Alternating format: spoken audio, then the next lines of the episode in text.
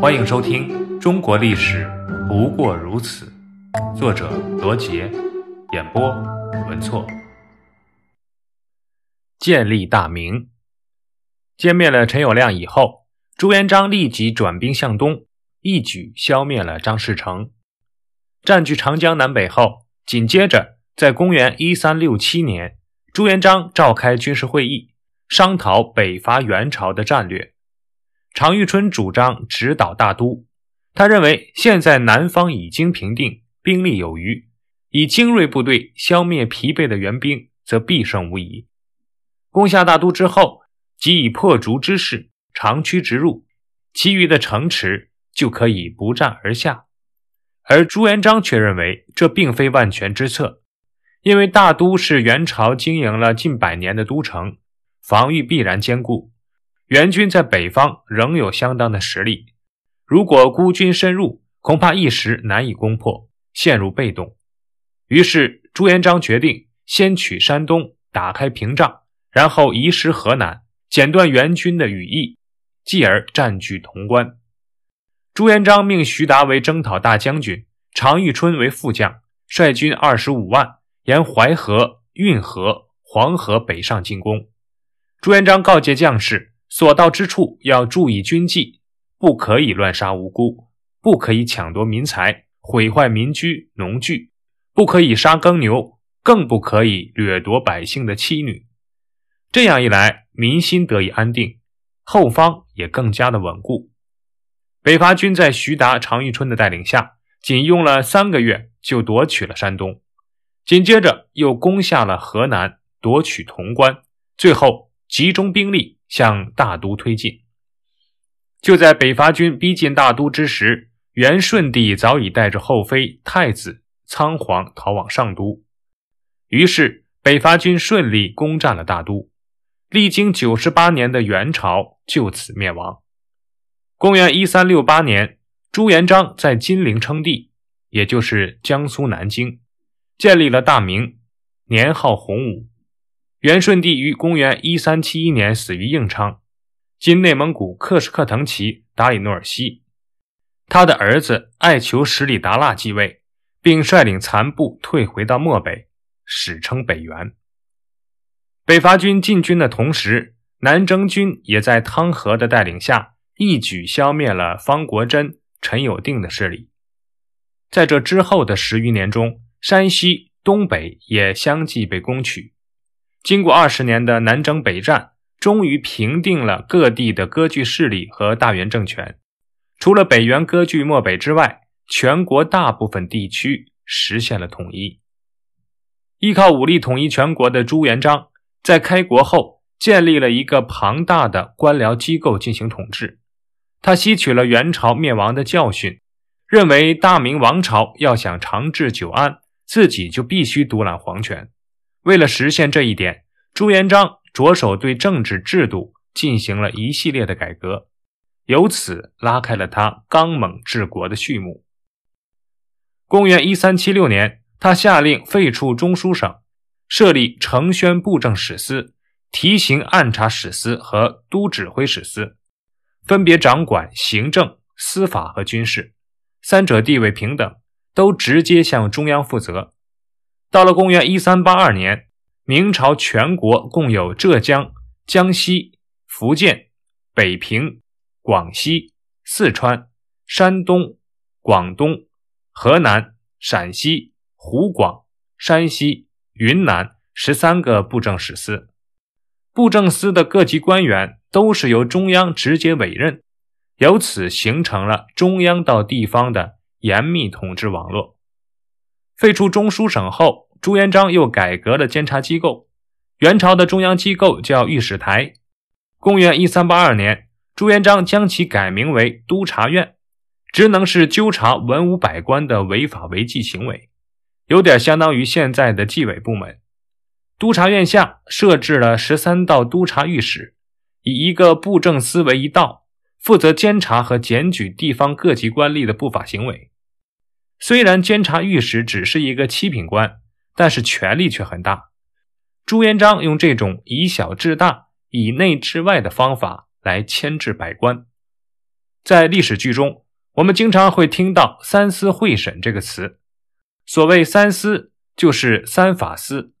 朱元璋在中央设立了大理寺，这个机构负责对刑部、督察院、五军段事官审理的案件进行复审。大理寺、刑部、督察院合称三法司。遇到大案，就需要三司会审。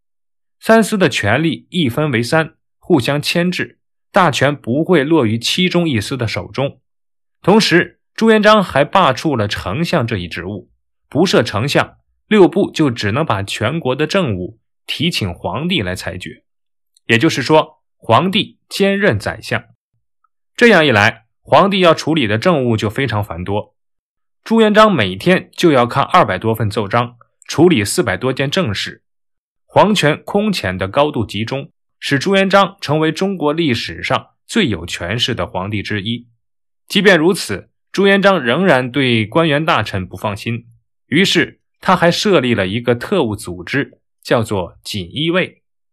锦衣卫是隶属于皇帝的亲军体系，长官为指挥使，下领官和校，官为千户、百户，校为校尉、力士。因为身穿橘红色的服装，又骑马，所以又称提骑。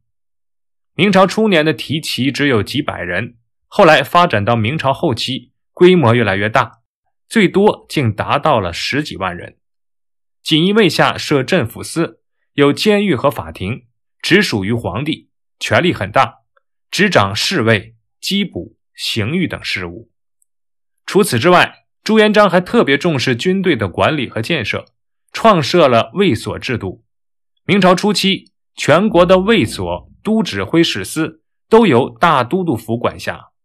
公元一三八零年。在废除丞相制的同时，朱元璋也废除了大都督府，改设中、左、前、右、后五军都督府，将兵权一分为五。但朱元璋仍然不放心，又规定五军都督只有统兵权，而没有调兵权；兵部有任免、训练权，但又没有统兵权。五军都督和兵部互相牵制，遇到战争时。决定权都在皇帝的手上，只有皇帝下令，兵部才能颁发调兵的命令，都督府的长官才能奉命作为将军率兵出征。这项制度使军队始终掌握在皇帝的手中，从军事上加强了皇权的唯一性。后世对朱元璋这一系列的制度改革颇有争议，褒贬不一。但有一个事实是不容置疑的，那就是行政监察。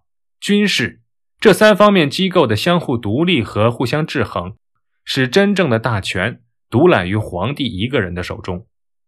朱元璋得天下不易，希望他的子孙能够世代固守，因此他不允许任何人对其统治和权力构成威胁，甚至那些他认为会对其子孙的统治构成威胁的人，朱元璋也绝不手软，格杀勿论。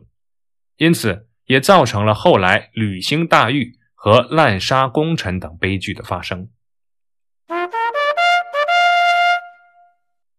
档案六十二，锦衣卫酷刑。《明史》记载，锦衣卫常用的刑具有十八套，如夹棍、脑箍、拦马棍、钉直等等都包括其中。杖刑，锦衣卫对于杖刑的执行非常有讲究。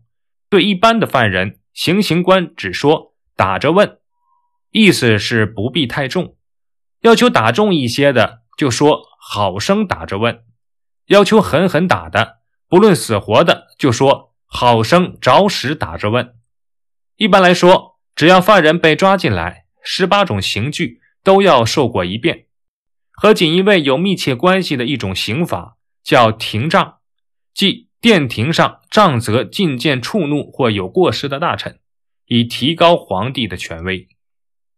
刷洗就是将犯人脱光衣服按在铁床上，用滚烫的开水浇在犯人的身上，然后趁热用钉满铁钉的铁刷子在烫过的部位用力的刷洗，刷到露出白骨，最后直到犯人死去。油煎类似于后来的烙铁。将一口平的铁盘烧热后，将人放在上面，不到片刻，便将犯人烧焦。灌毒药，灌一次毒药，然后喂一次解毒药，然后再灌另一种毒药，直到将犯人毒死。目的是使犯人尝遍死的恐怖和痛苦。站重枷，待枷之人必须站立，不准坐卧。枷的重量超过常人的体重，最重曾经做过三百斤的大枷，犯人戴上后几天就被活活的累死。据明朝野史记载，场卫杀人的酷刑还有剥皮、铲头会、勾肠等刑罚。据说这些刑罚。又要胜过以上所说的几种酷刑。